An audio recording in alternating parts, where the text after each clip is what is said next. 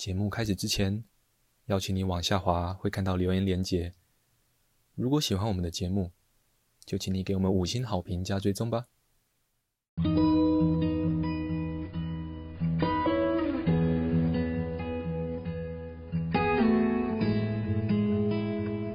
我们是华人正念检查中心，欢迎收听正念好给力。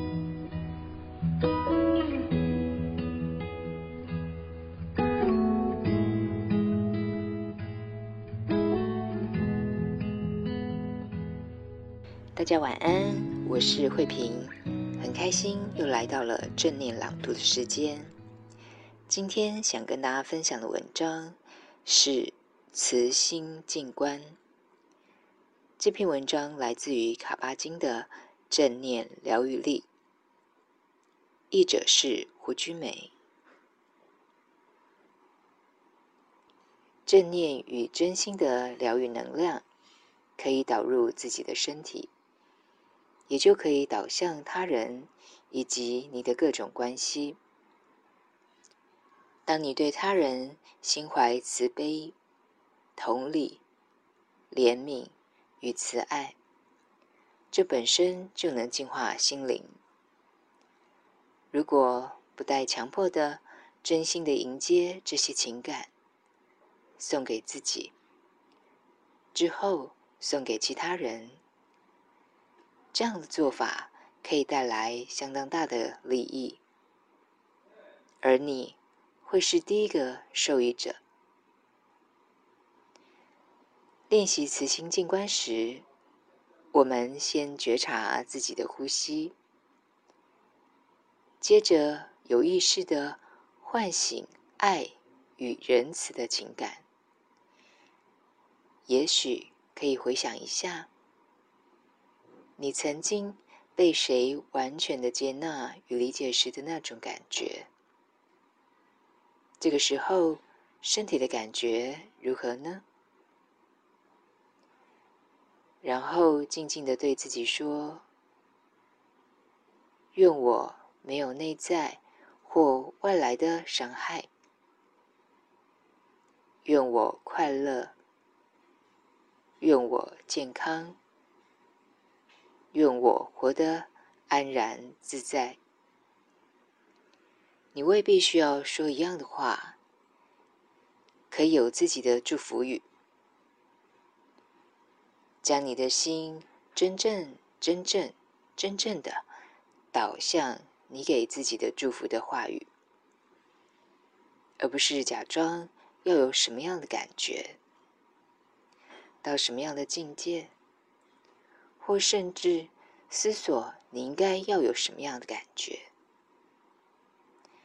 当成一个实验，看看，当你真心的把自己全然的交托给这个历程时，那早已驻留在你心底的是什么？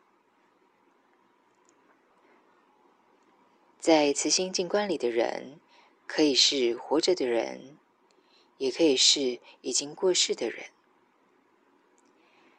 当你寻求对方的原谅，也原谅对方之后，心中长久压抑的负面情绪将获得大大的释放。这将是你与过往伤痛进行和解并放下的深邃历程。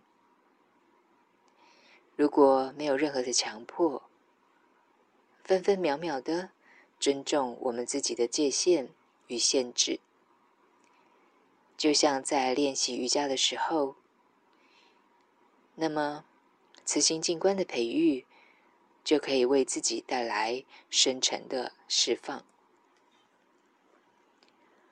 我们可以继续将慈爱情感带给他人，不论认识或不认识。也许会规律见面，但未必真的知道的人，例如洗衣店的店员、高速公路上的收费员、餐厅的服务生。我们可以进一步的扩大自己的心量，把慈爱的情感散播给所有正在受苦的、曾有重大创伤的、被压迫的、迫切需要人道与照料的。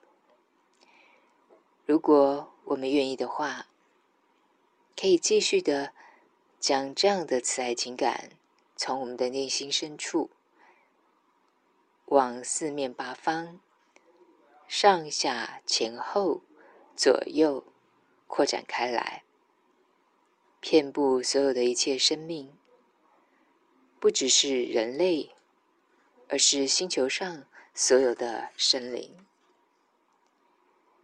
最后，我们回到自己的身体，回到呼吸，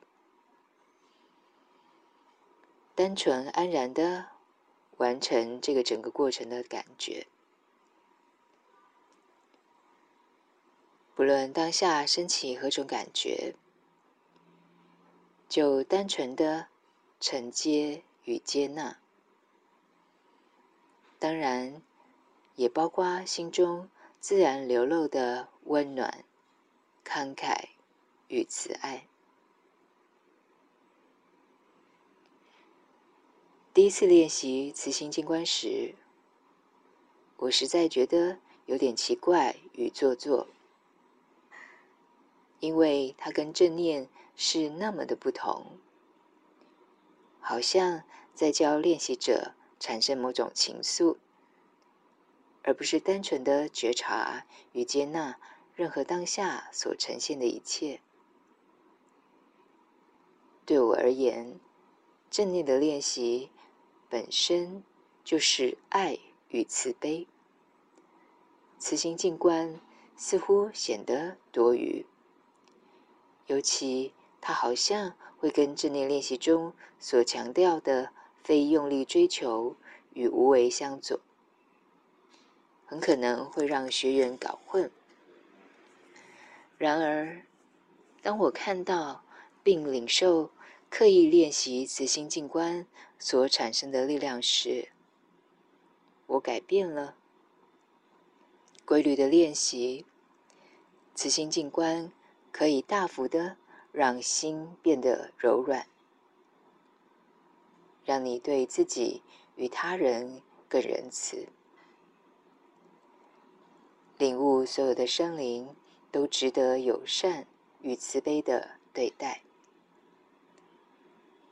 如此一来，即便争端升起，你也能保持一颗清明而开放的心，而不至于封闭自己，落得自私、迷惘，或陷入自我毁灭的负面情绪中。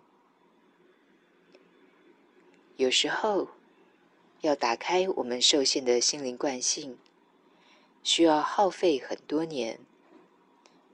对某些人而言，需要先以慈悲和仁慈软化自己，才能培育出智慧。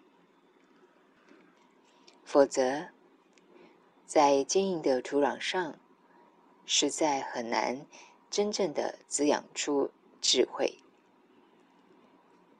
毕竟，智慧与慈悲是不分的，是相辅相成的。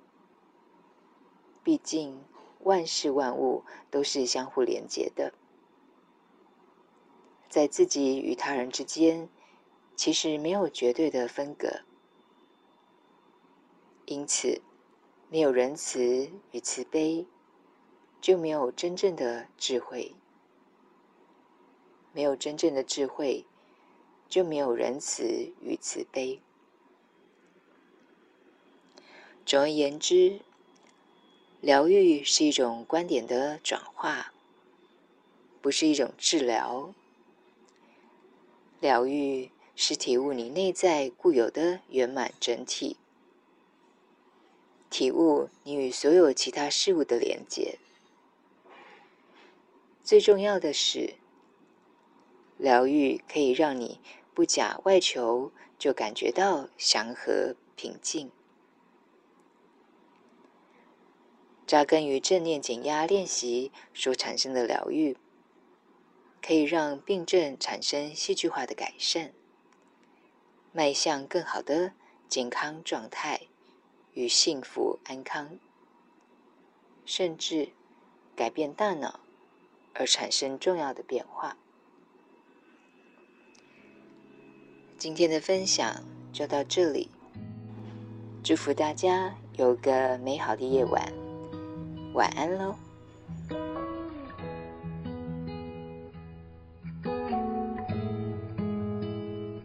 谢你的收听，如果喜欢我们的节目，欢迎你留言加上分享，你的回馈是我们推广真理的力量来源。